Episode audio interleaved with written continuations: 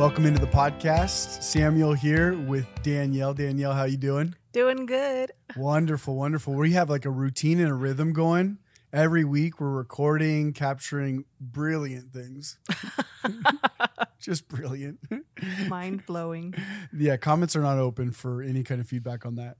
Uh, but this week I wanted to talk about teaching. Uh, we've been kind of taking a little bit of an approach where we're talking about different giftings and the way they show up in church culture. Mm-hmm. Uh, and I had a really simple opening question to start us off, which is uh, Is church doing a good job teaching Christians, people in church, about Jesus or about Christianity and what it means to be a Christian? I think it depends. I think there are groups that do it really well. Mm-hmm. I found that a lot of home groups start out with the idea of teaching and they turn more into fellowship or support sessions, which are beautiful, Yeah. but they never get back to the teaching. Yeah. And a lot of people don't know what's in the Bible and they've been Christians for a long time. And when you ask them why, they say whenever they open up the book, they don't understand any of it Yeah. because no one's ever taught them how to read through it or how to interpret it, Mhm. how it makes sense in their life when it's talking about something that happened a thousand years ago. And sometimes it feels contradictory when they hear their pastor talk about the love of Jesus, and then all of a sudden they accidentally open their book up to Joshua and it says, murder everyone. and so they'll just close it back up and they'll go, I guess I just don't understand these things. Yeah. Yeah. The Old Testament can be hard to reconcile to some New Testament principles. It can. It can. But if you are regularly learning from a teacher who's a little bit further ahead than you, Mhm. it helps you go a little further. It's that apprenticeship kind of thing that happens in teaching where someone is able to share what they've learned and it helps you take a step further in what you understand. And then you, in turn, can share with somebody and teach them what you Mhm. know. Yeah. Yeah, that's really amazing. So so if we're teaching a Christian community and if some do it well and some don't do it well, and there's pastors or teachers or just Christians on this learning how to teach and to teach well, hmm what would you say are the are some of the best formats or approaches to teaching people about the word, how to be Christians, how to follow Jesus?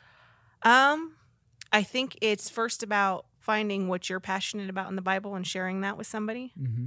and then even trying to refine how you share it, where you start to study it more and then better explain it, get more resources on the topic, again, beyond you, theologians who have studied it their whole lives, or even pastors that have just spoken on it and just adding to it and then resharing that. You tend to start to become better at better at sharing. And then you can start branching out into things that maybe aren't necessarily your favorite and do the same thing over and over again Mm-hmm.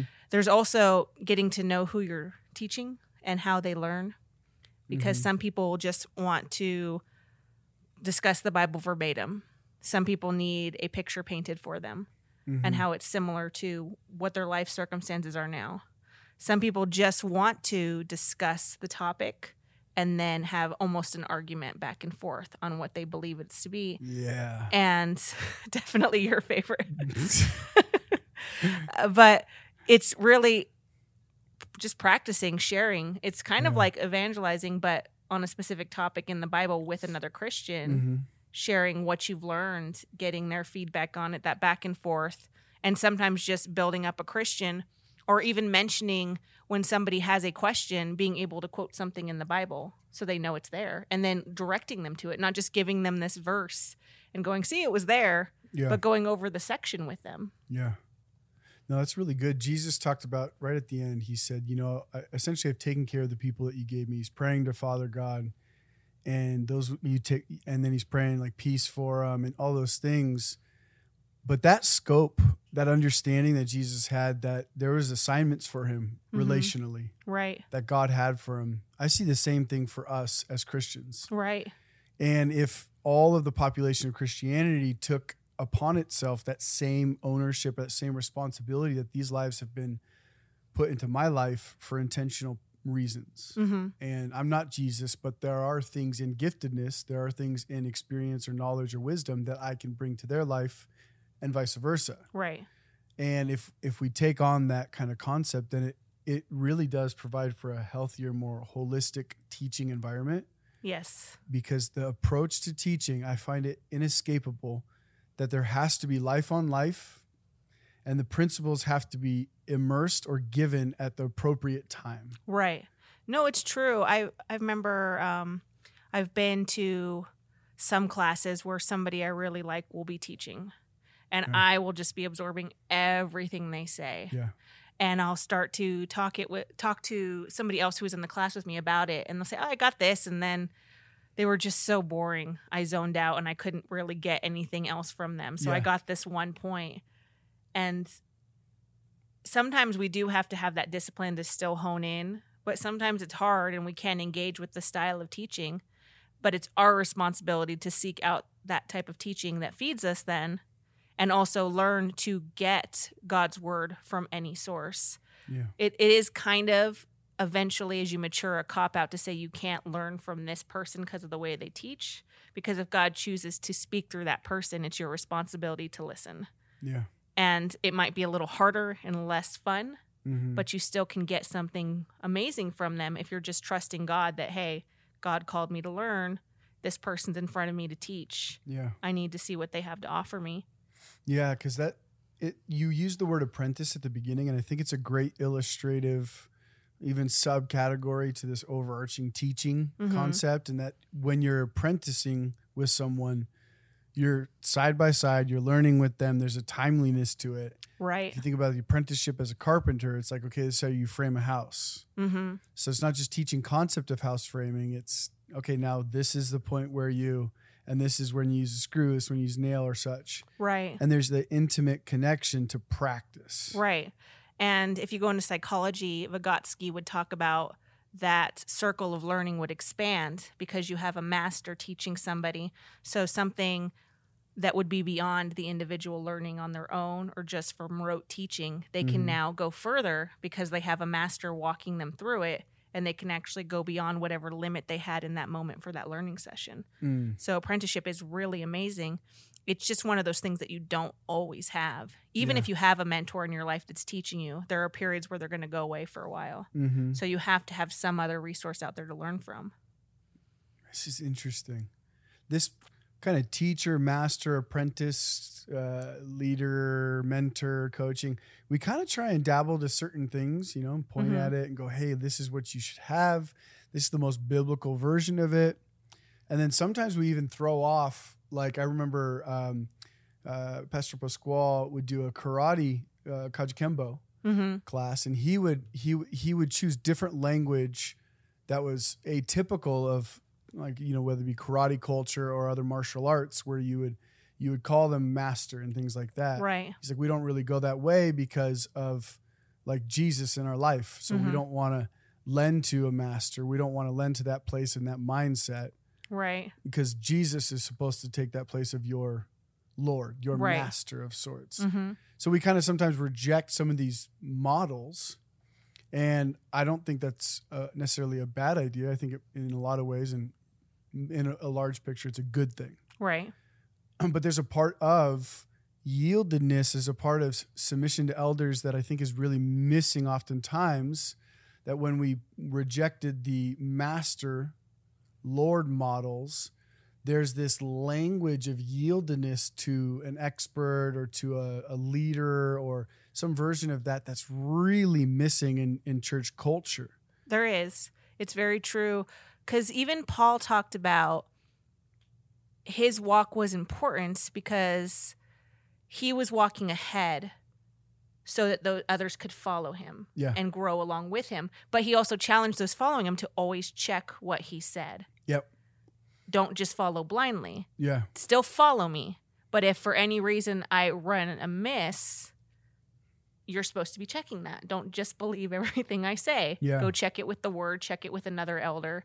And we were just um, studying Joshua, me and the group that I have on Wednesdays. And one of the beautiful things in the very first uh, chapter of Joshua that they talked about, it was this very orderly way of connection that allows for growth and miracles to happen. And it was God speaking out first to Joshua, saying, Trust me, be strong and courageous. We're going to do all these things, be strong and courageous, just Yeah. pounding in that be strong and courageous. Yeah.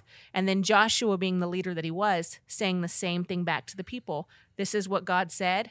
You need to be strong and courageous. We're going to Yeah. do this together. Be strong and courageous. And the thing that we're often missing was the third thing, where the people actually said back, We are with you. Yeah. You be strong and courageous. We will follow you as you follow the Lord. Be strong and courageous. Yeah. And it's that three levels of support where God is speaking to the leader, the leader is speaking to the people, and the people are then speaking back to the leader, all in Mhm. unity.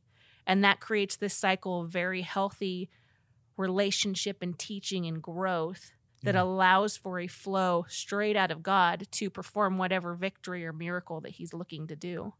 Wow, yeah. That's really amazing. This I, I've been thinking a lot about the teacher model and information or lifestyle being given Mm-hmm. to folks. And the thing that my personality would want to believe in is that you don't need anybody Right. to achieve it. And yet, laced in this thing is a submission culture. Right.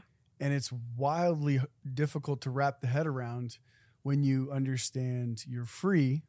And yet, there's this ingredient that it's almost required of us to submit in order for us to achieve full maturity Mm-hmm. submit to elders, submitting submission to one another, and it's built into this community, you know, cookie mix, like this Right. ingredient, all these ingredients. If you have submission, you have full choice and freedom.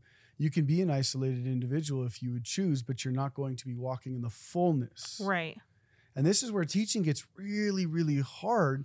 Is I'm not just I'm not just giving information, Mm-hmm. disseminating information. I am now giving information in a way that requires life change. It it's very true. Um, I don't remember the verse, but there's a verse in the Bible where God basically says anything that we're ever taught, we're now responsible for. Yeah. Which I remember scared me when I was younger. there were times where I'd specifically skip conferences because I would basically say to God, "I don't want to be responsible for whatever they're teaching right now. I can barely handle what I'm doing." and that was my reasoning. Yeah. Like, God, just so you know, I'm skipping out because I can't handle any more responsibility. and I'm sure I missed something amazing, but God would share Or it not. later or not. Yeah, Yeah. it's true. But I took that to heart that whenever we learn something, when God presents us with it, we are responsible for it. We Mm-hmm. have to start growing in that area. We can't ignore it anymore. yeah. And so that's where the pastoral partnership is also important. Where if Mhm. we've learned something new, we seek out somebody to connect with us and walk through us. Hey, I just learned this thing, Yeah. but I don't know how to walk through it Mm-hmm. and I want to be obedient to God. I want to grow. I want to be free of whatever this is. Can you walk with me? Yeah. Wow, that's so interesting because there's this church culture like, okay, so this is one bucket Mm-hmm. we see the world through and experience the world in. And we want to say it's the most important bucket of our life, but for some, it's not. For maybe many, it's not. Mm-hmm. even though they like church, they like God. And for many, I believe it's not their primary life driving force. Right. And then you see some of the other things that are like life defining, and you see like certain business or vocational things that people pursue. They become the sun that that person's life orbits. Right. And it's really interesting to me because in a business model or in some more pragmatic skill sets that aren't ethereal and spiritual and soul related, it's really easy to understand like, well, no, you don't know how to bookkeep. You Right. don't know that industry.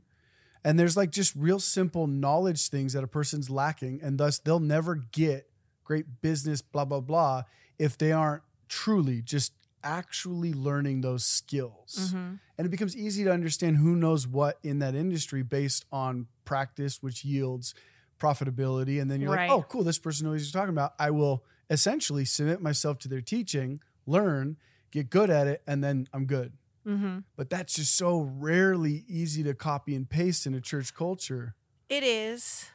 And it comes from a lot of different things. The kind of fruit that we're looking for in the church isn't necessarily always the same as the success we see in the world. yeah Sometimes it's cutting things off that have actually been successful. Mhm. Like you've talked about before, how fear is very effective for motivating you. yeah and to free yourself from that could actually for a while have you take quite a few steps back in success just because Mhm. that's been the driver for so long Mhm. and now you're sitting here okay what's my motivation yeah. why am i going to push myself in this do i need to push myself anymore Mhm. but if i do what is the other motivation i find yeah.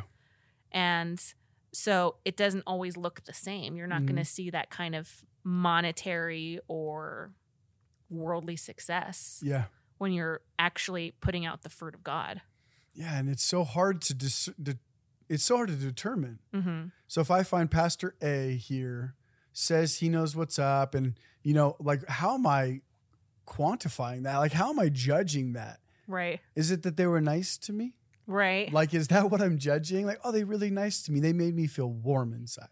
right it's like, oh, then then you're pretty much your scale for judging whether or not to trust a person is if they pretty much charmed you. right So then you're really vulnerable to charmers. right the silver tongue The silver tongue. And I see this in church culture a lot. Mm-hmm. That the silver tongue runs rampant, it does runs rampant and causes all kinds of damage, wins over all kinds of people, plants church, they declare into some kind of weird polygamous thing. And no, but that's an extreme, but but they run rampant and they cause all kinds of chaos. They do. And we even saw that at the beginning of the new church where Paul would be sending out warnings do not trust this person. they sound good. They have no idea what they're talking about. They weren't there with Jesus.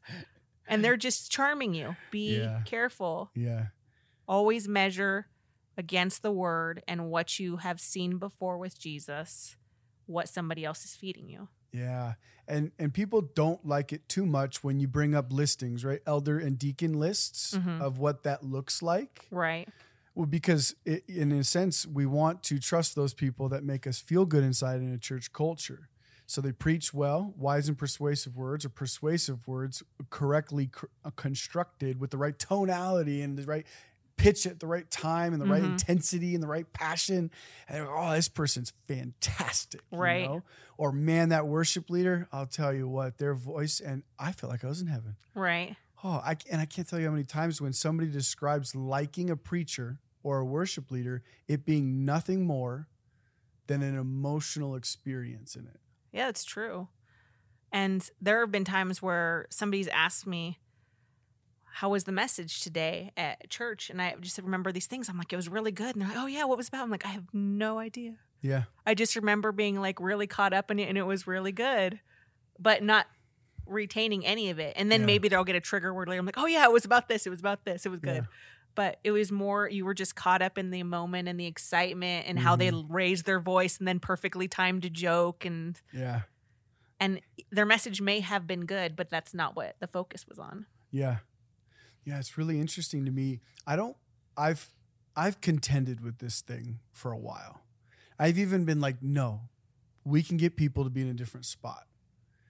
And after about four years in lead pastoring and about 50, well, really, really, let's say 12 years in ministry, I think that although people can change, humanity will always have the proclivity to be emotionally driven. Yes And I'm just not, I'm not changing humanity's tendencies Mhm. even if I can encourage a population of people and see a, a certain amount of cathartic change in people's stuff when they experience my voice or others around me and such, and we're a culture that represents authenticity and like spiritually driven, not emotionally, there will always be another batch, another wave, another individual that is in this place Mhm. that is emotionally driven, that is sensational, and that just requires another time of partnership. no it's true it's very much we want to feel something if you're not feeling something how do you know you're alive that tends to be how we think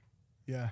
and so it's the same in our faith if we're not feeling something in worship god wasn't there it just had to be Yeah. because he couldn't have been talking to me any other way that's always how i felt him God's presence. You know, I've legitimately had people say, I wish the bass had been louder so I could have felt the presence. And they just were talking about the vibration of the bass. You- it's looking for either physical or emotional I always want the bass and the drums just really I want to like not be able to hear my ears are shaking so much. so I stand right by the drums. right? It, but it's true. Uh, And it does, I don't think there's a level of maturity where you stop wanting that. Yeah. I think you might reach a point where after that's all passed, then you sit down and you look, okay, what did I actually get out of that? hmm And was I able to push past that to hear God? Yeah, because the very finite principles of teaching are information present, like as far as spiritual Right. teaching, biblical is information presented that is aligned with biblical structure Mm-hmm.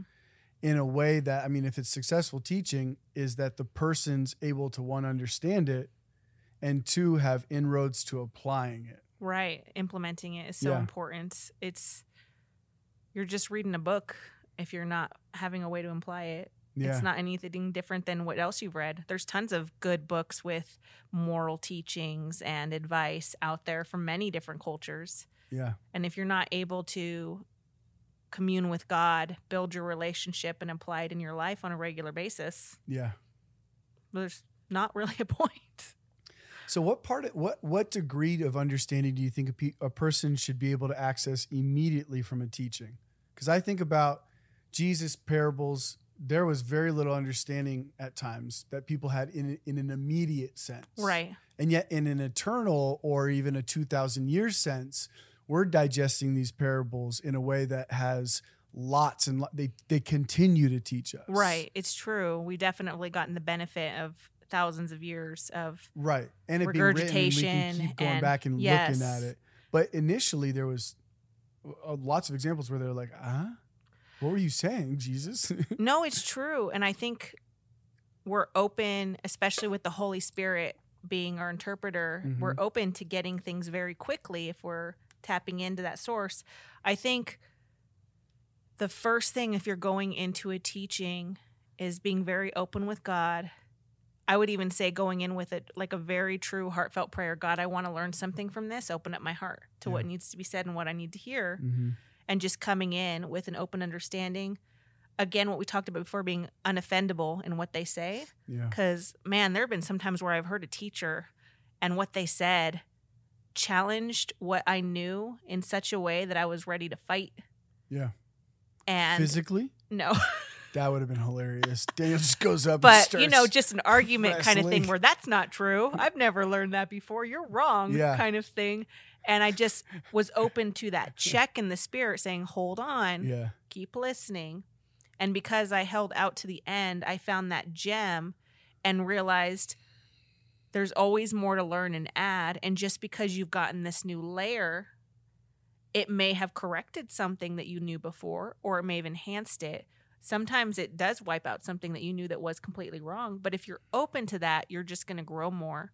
So I would say walking in with an openness to what someone has to say for sure. Yeah, and being willing to ask questions and not in a attacking i don't believe you way or let's argue but in Right. an open like i want to understand more. This is where i'm coming from and i feel like this is a contradiction.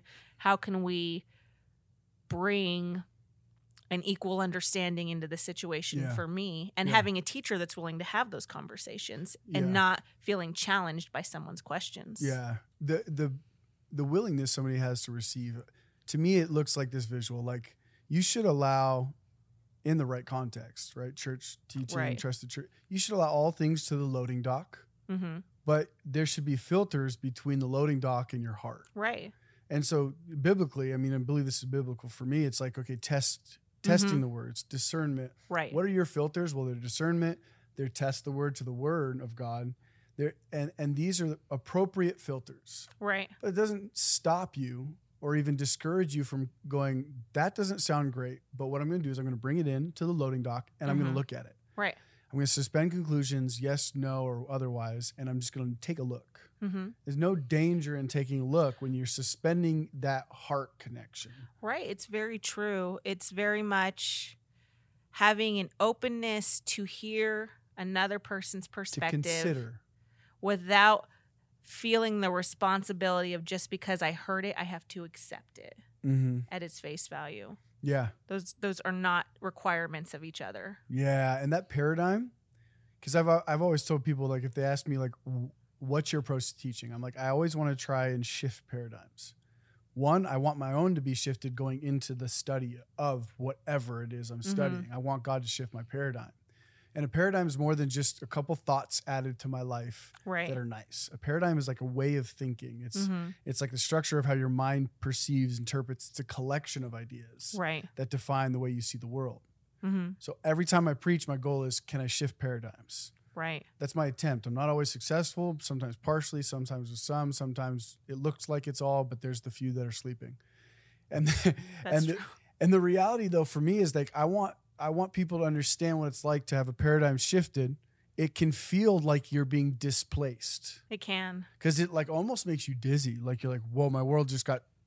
I don't, I don't where, I don't. I'm out.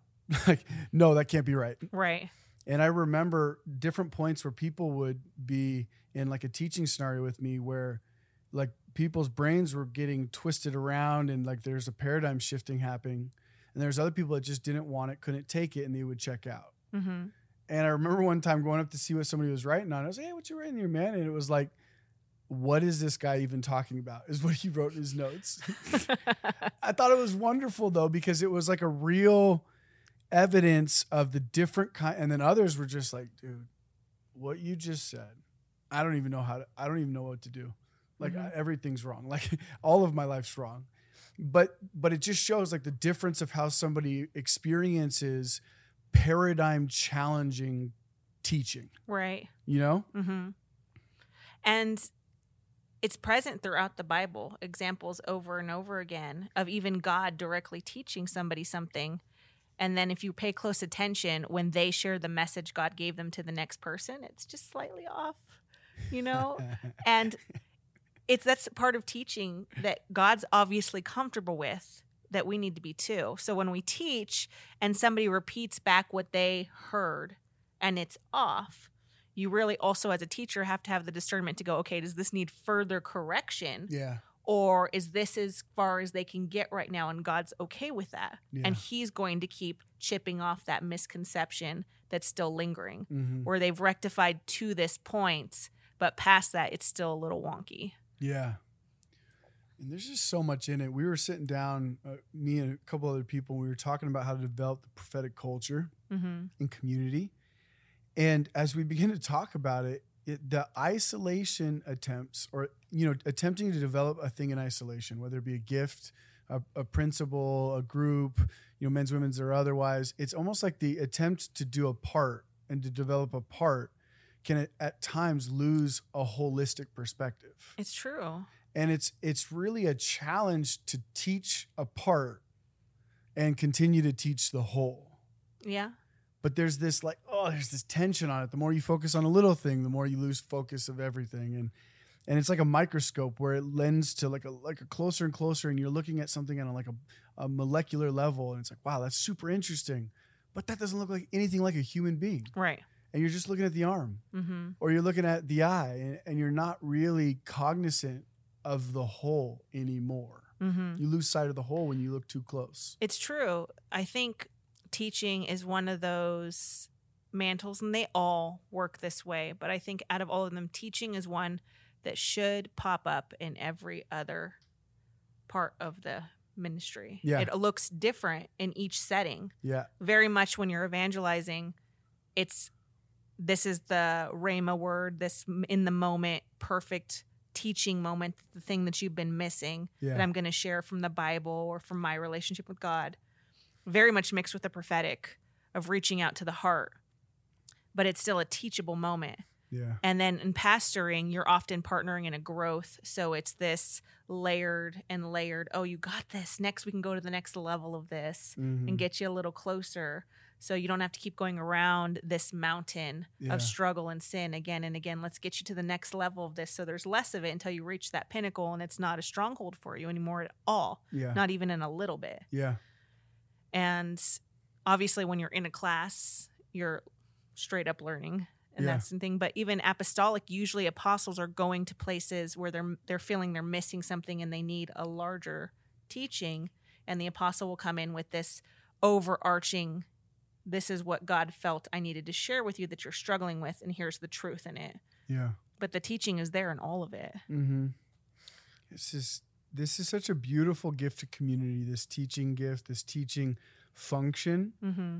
But the thing that concerns me for like church cultures and community is that it hasn't really cracked the code on how to cultivate yieldedness and submission. And and the reason why I think that this is this jeopardizes our ability to teach is that without submission, without yieldedness, teaching is next to impossible. It's true. I've taught classes where I told them, all right, I know you hate this, but your homework is you need to go home and pray with God and study this word in the Bible and come back and tell me what you got from it.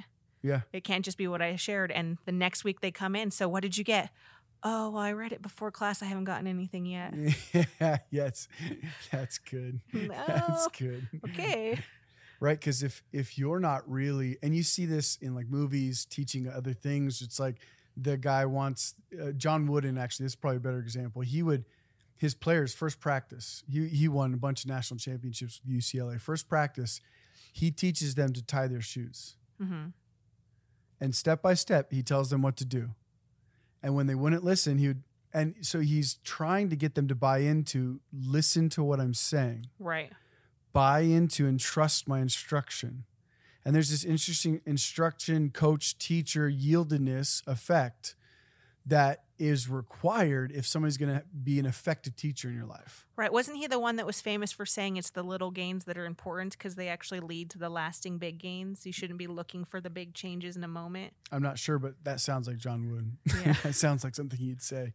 But it's really true, right? There's this, and you can see in a lot of different ways, right? Where where Jesus, his initial instructions are, okay, follow me. Mm-hmm. Uh, It's pretty basic, right? Right. And then it gets deeper and deeper and deeper. First shall be last. Oh, yeah, yeah, what's that? You are the rock. Upon the rock, I'll build my church because you you got revelation from Father. That's deeper than just follow me. That's now like let your life be defined by revelation from Father. And like, whoa, that's really complicated. That's way further down the line, though. Right. Or like even sending out two by two. This is even further after. So all of the instructions began with very simple. Like, okay, so you're not going to get the deep application teaching stuff if you're not just yielding. right. And I find that to be really interesting and really hard to achieve in a church culture. So I've been pastoring, lead pastoring for like four years now.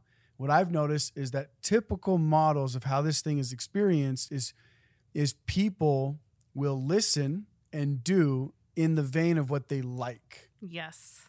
And if they don't like, they either leave or just stop listening. Mm-hmm. It's true.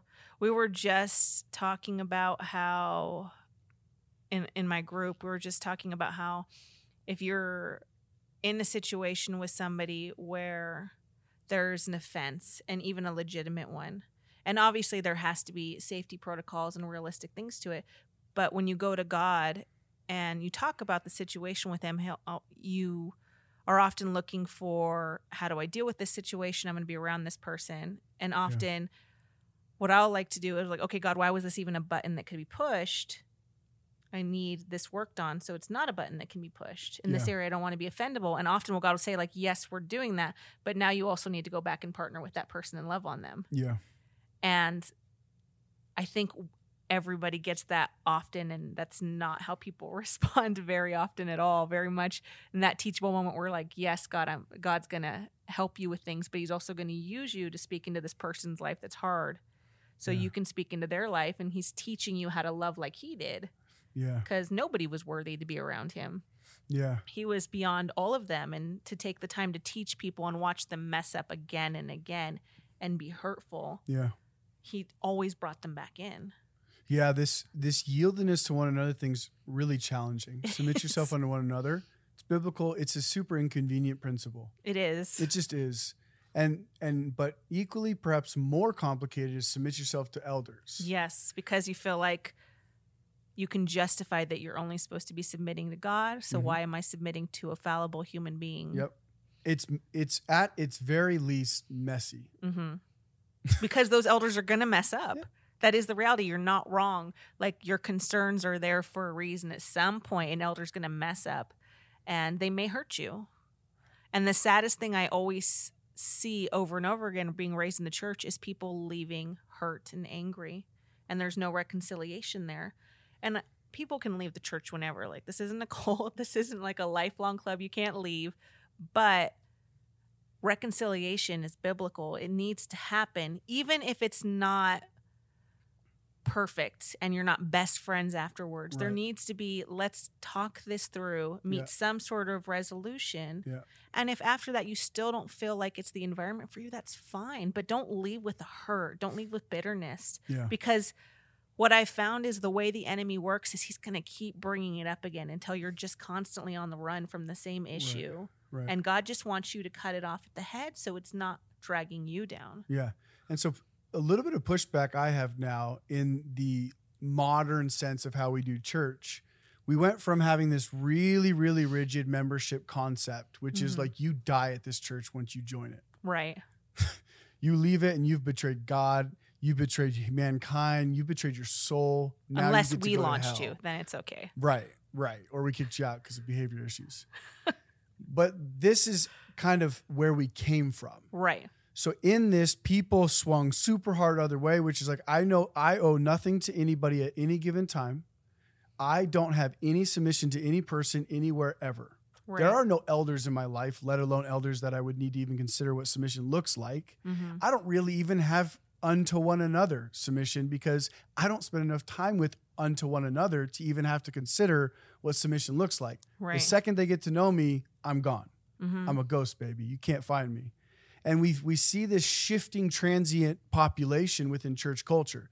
Any lead pastor will tell you the same thing. There's a population of people that just come and go, come and go. Call it 20% of the city church population membership is just city church. Mhm. Not a church that's called city church, but like they just shift Right. and they go and they move. And six months dabble, taste this palate here, hors d'oeuvre there, hors d'oeuvre there. And they're just tasting the different revelatory concepts that a church has. Right. But the the the thing that always gets brought up and pushed back is like, well, I've been hurt, leadership this, leadership that. I have to, But here's what I didn't do. Mhm. I didn't dislocate myself from biblical community right. and that there is an inescapable, challenging concept that submission to elders and submission to one another is something that is absolutely a vital ingredient in your Christian journey. it is. I don't care what elders they are. Like if I'm just talking big concept, right? Right. Not talking pastor of the mountain, I'm just talking big concept. I don't care what elders they are or what unto one another they are. I would advise you to have them be godly and wise. Right. That would be my advisement. But if you want to choose wicked, that's your choice. If you Mhm. want to choose greedy, that's your choice. If you want to choose snake tongue, silver tongue, charismatic, that's your choice. Right. My biblical advisement would be wise counsel. Mm-hmm. That's what I believe would be biblical counsel. And somebody that has true action connected to their faith. Like they love well, they encourage well, they Right. partner well, they're generous, they're sacrificial, all those things. Mm-hmm. So my encouragement would be though, is somebody actually really learns to do that. Mm-hmm. What does that look like? It doesn't look like you. So submitting an elder, submitting to one another, does not look like you forfeiting uh, discernment or testing of said things. Right. We already went through that, right? The filters should be there. Yes. Submission to elders and one another is not you are now my Lord Right. because that's what it was. One pitch of one time, it was you submit to me, I'm your Lord, is Mhm. what is happening here. Right. So you don't go until I tell you you can go. Mhm. That's that wonky concept. Like, I didn't bless you out of here. right. And so we started to manipulate that thing. And then that really made things messy. Is like, you didn't It leave with my blessing. It's very much a balance of a continual healthy relationship. Yeah. Because the thing is, especially once you're an adult, there's no parental relationship where someone just tells you what to do and you're just blindly obedience. Right. Only with God, you should have that, especially as an adult. I mean, with a kid, obviously, you're supposed to be trusting in the fact that your parents' authority. It says submit to your parents. Yeah. Um, but we also should be praying for the people that we're submitting to Yeah. in a way of growth and support for them, checking in with them, seeing how they're doing. Yeah. We often think they're too far ahead of us, that they don't need anything from us. What could we possibly offer them? Yeah. And we also need to remember that God covers a multitude of mistakes Yeah. in ourselves and our elders. And there's nothing wrong with bringing it to that elder. I saw this, I was a little concerned. This seems weird. Mm-hmm. Um, I'm going to definitely trust God with it, but I wanted to share it with you. Yeah. And that shouldn't be overly terrifying. Yeah. The leader themselves should be open to that discussion. Say, Yeah. you know what? I'm hearing you. I'm going to pray about this and think this through. Sometimes you might hear, I still think what I'm doing is right. Sure. And that's where the submission comes into. right.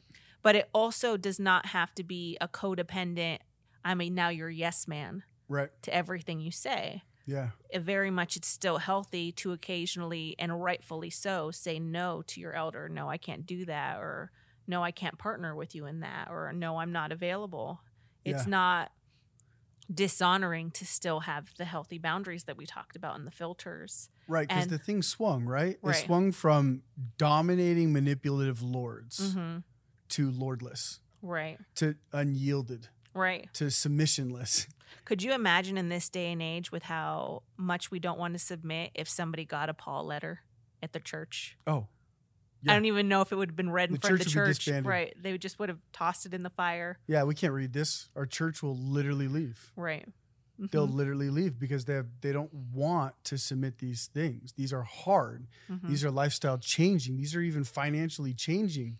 Like submitting character in a way that would hurt your ability to sell and provide for your family. Mhm. These are hard things. They are. Most of the letters were heavy correction. Yeah.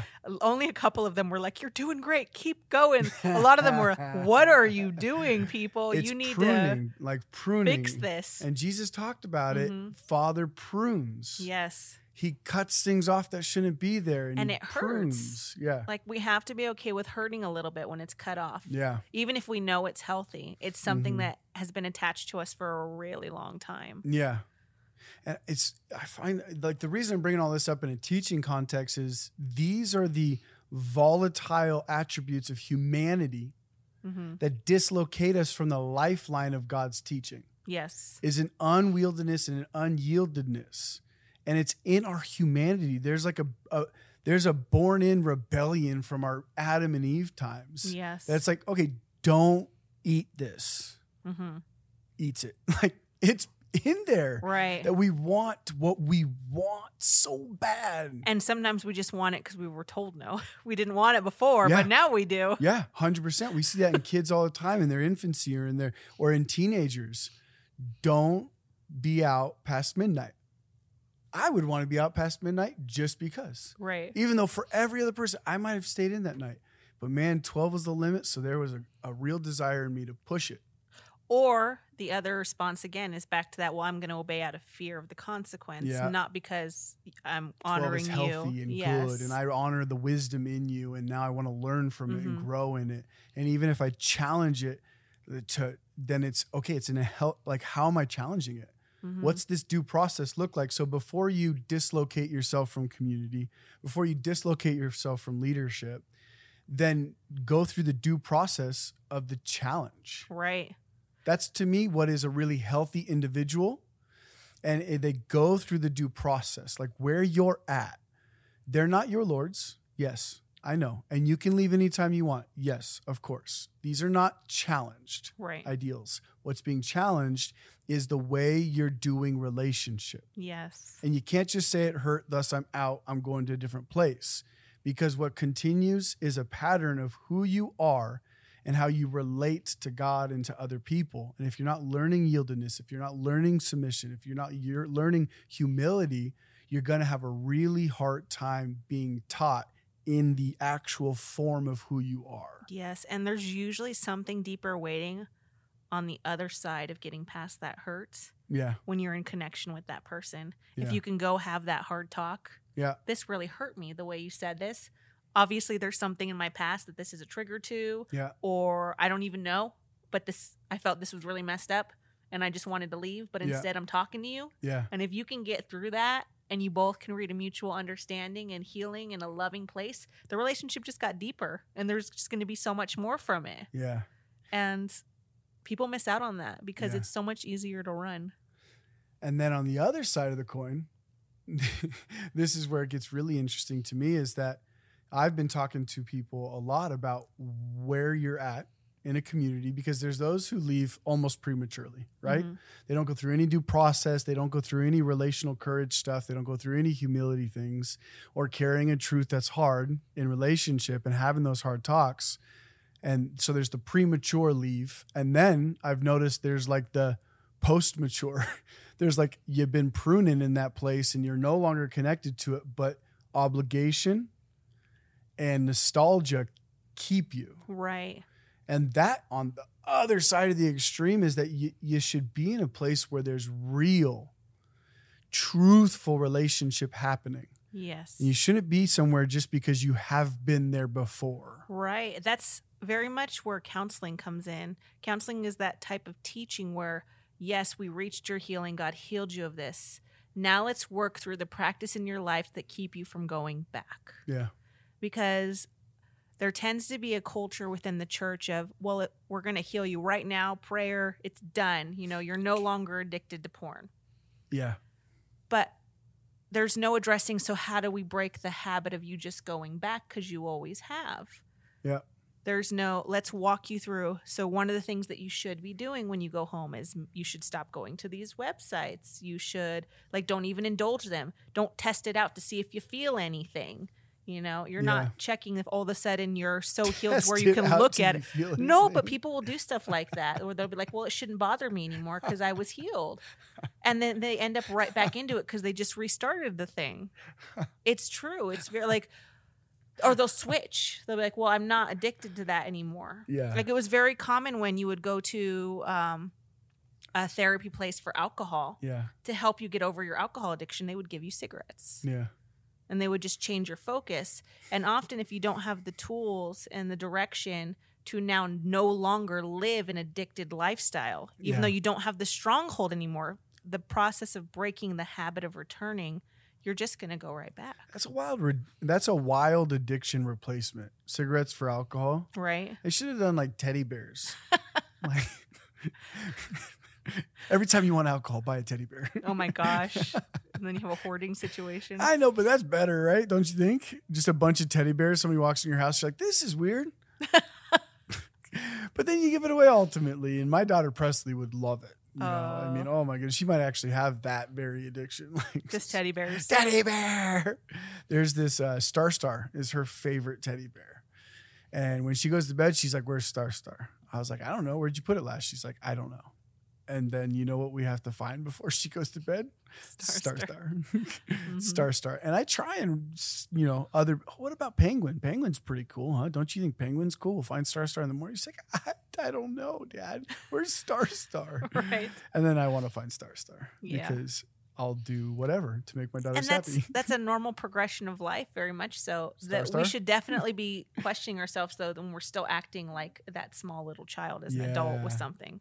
When I was a child, I thought like a child, but now Mhm. that I'm grown, yeah, you know he talks about how we shouldn't still be drinking milk we should be on to the meat of our faith. Yeah, if you see an area where somehow you're still drinking milk i hear some people say i'm still a baby christian. I'm like haven't you been a christian for 15 years? Yeah, yeah, how are you still a baby christian like well maybe fix that you just spoke it out as a truth yeah, start going and learning yeah. Read your Bible every day. Connect Yeah. with me. I'm right here. We can talk about things that you're reading and that you're confused on. Read a book that's connected to it. Go through Yeah. a Bible study. Go to groups. yeah, Stop being a baby Christian. If you're aware of it, it's an easy correction. Spend time with God and learn. yeah.